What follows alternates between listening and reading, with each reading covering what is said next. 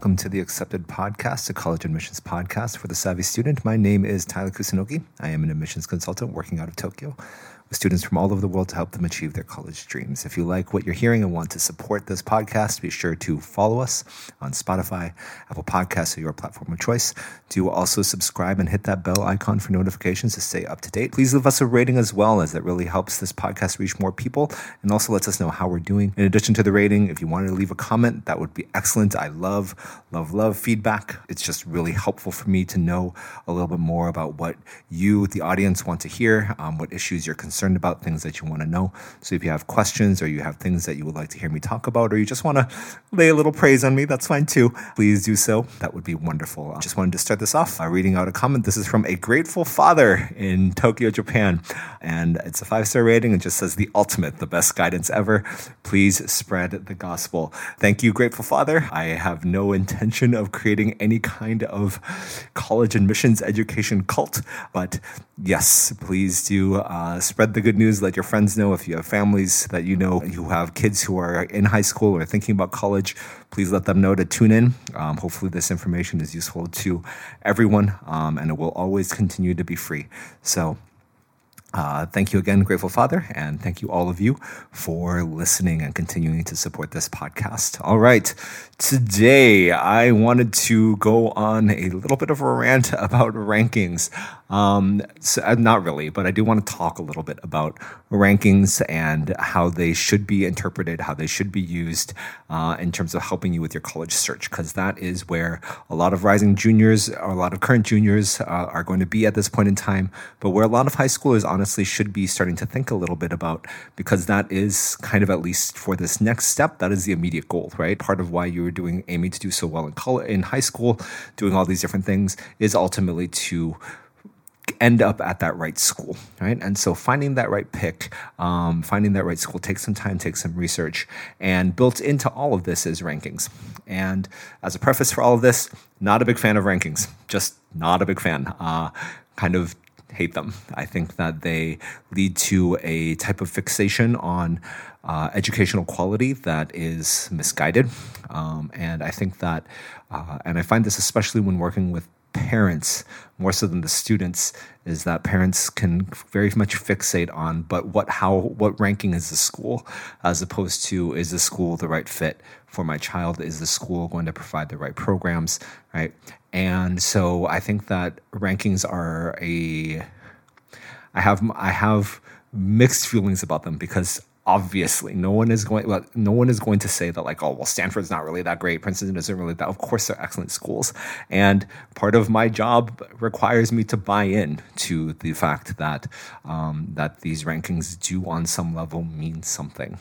But where i get frustrated is maybe not the right word but where i feel challenged sometimes when talking with families is the top 20 or bust type of conversations, which it's fine to aim for that, right? I think you should. And I think especially when it's going to cost 65, 70,000 a year, regardless of the ranking, because that's how much college costs now, you want to get a return on investment and the, uh, the name that is on the diploma, the name you get to put on your resume obviously matters. But I do think that rankings should not be the be all end all of how you go about your college search. And that's kind of what I wanted to talk a little bit about here, but also to point out like that I think a lot of parents who come in telling me that ranking matters, once I start to go into some of the things that I'm going to talk about, turns out that that's not what they actually mean. So I want to talk a little bit about that as well. Okay, so first of all, here's why rankings can be a little misleading if you don't at least take the time to understand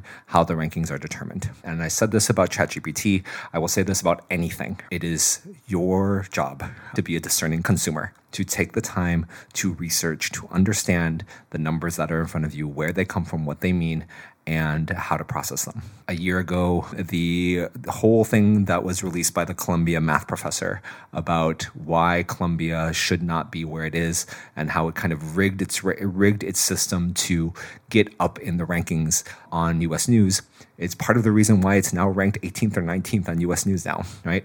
And the fact that it can A, be so easily gamed by a college that is willing to do so, and B, the fact that it can drop so precipitously once those ranking factors have been taken out, kind of show how nebulous these ranking things are, right? Because if I said Columbia, everyone's like, yay. And I said, well, it's actually outside the top 15. You're like, what? And I think that is part of the problem. And so, um, as an example, part of what determines ranking for the US News is competitiveness. How hard is it to get into your university? And that is a factor that is determined purely by acceptance rate. And colleges will look at the acceptance rate and kind of builds that into the ranking that it gives. With a school like Northeastern, for example, where there is there are no supplemental essays, right? It is largely test optional and it's a very decent school in a good college city, right?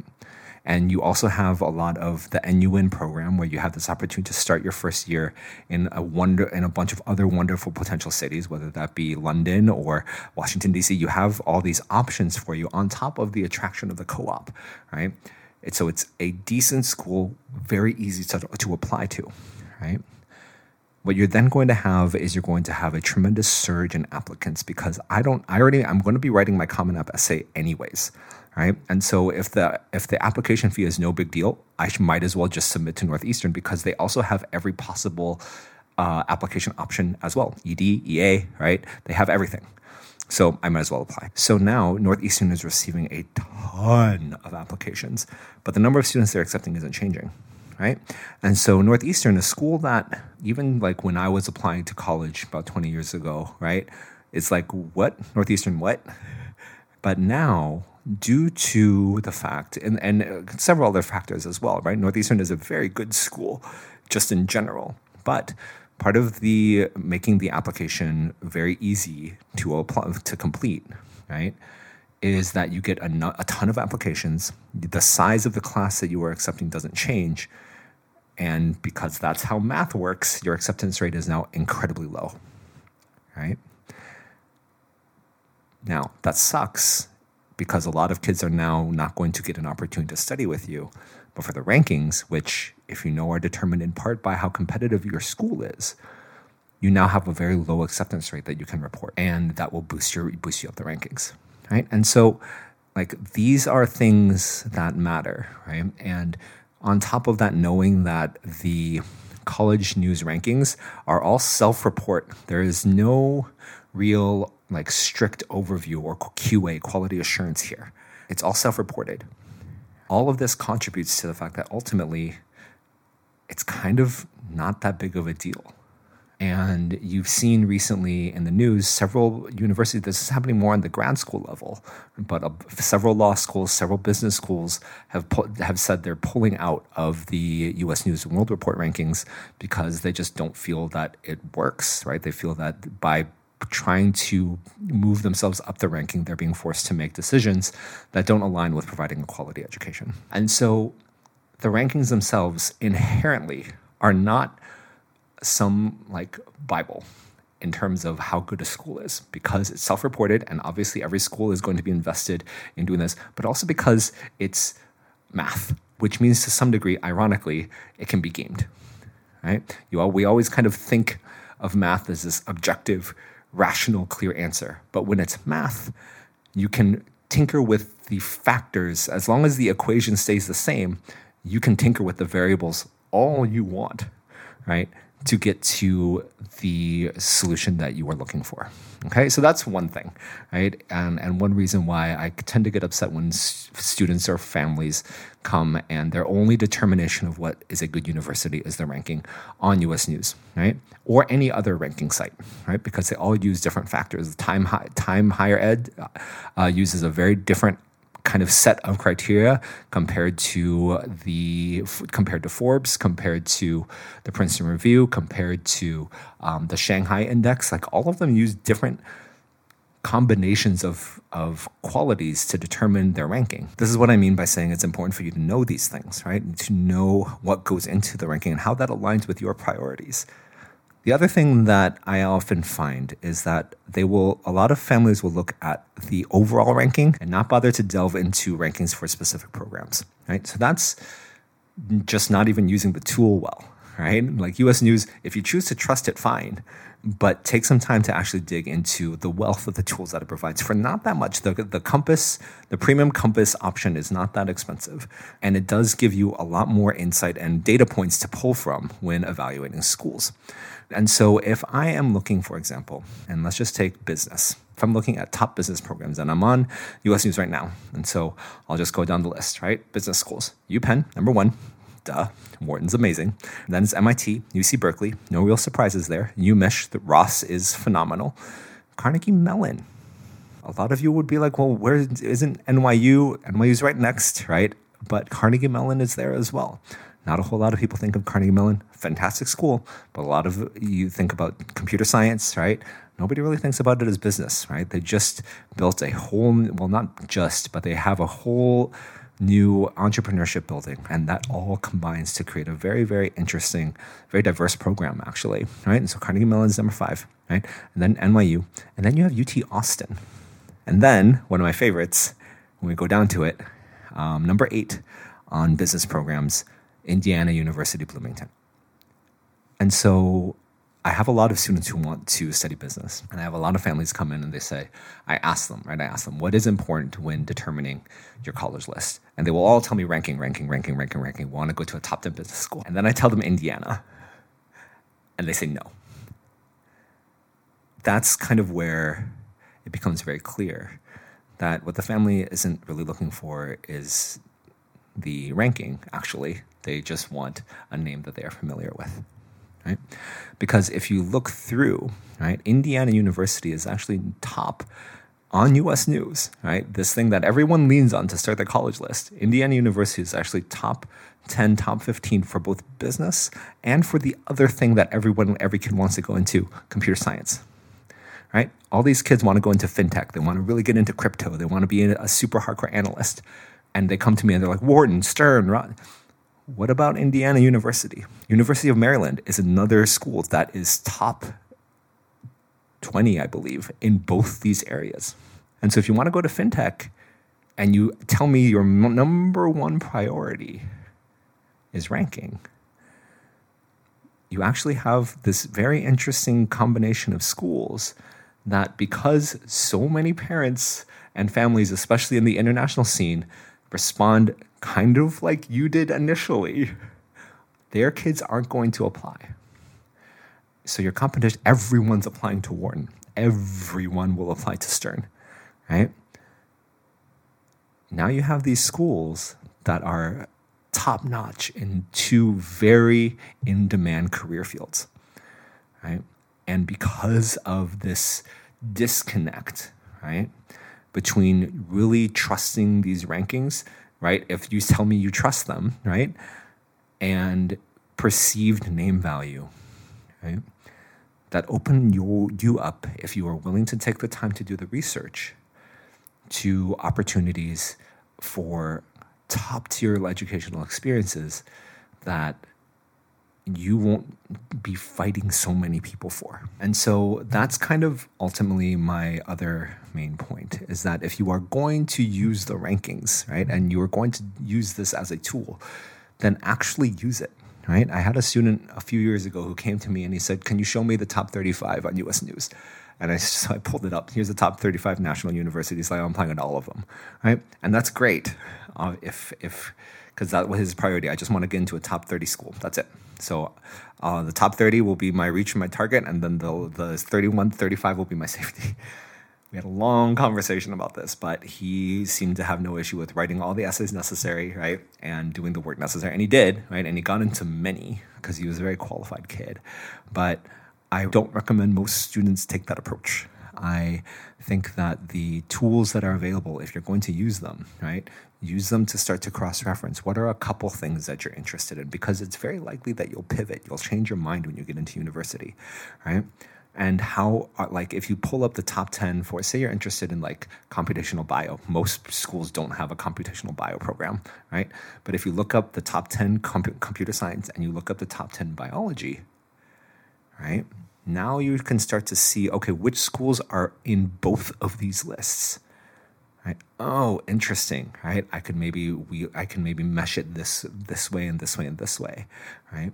Because the interesting thing about Carnegie Mellon, going back to it, right, is that they're top in business, right? They're tops in computer science as well, right? But they're also one of the tops in performing arts, right? They're one of the top ranked performing arts schools in the US. And so, for a student who has a variety of interests or wants to go to a school and wants to set up themselves with a major that seems to lead to career success, but also loves theater, right? And wants to a school where that will be a strong, well, there will be a strong culture around the support of that, right?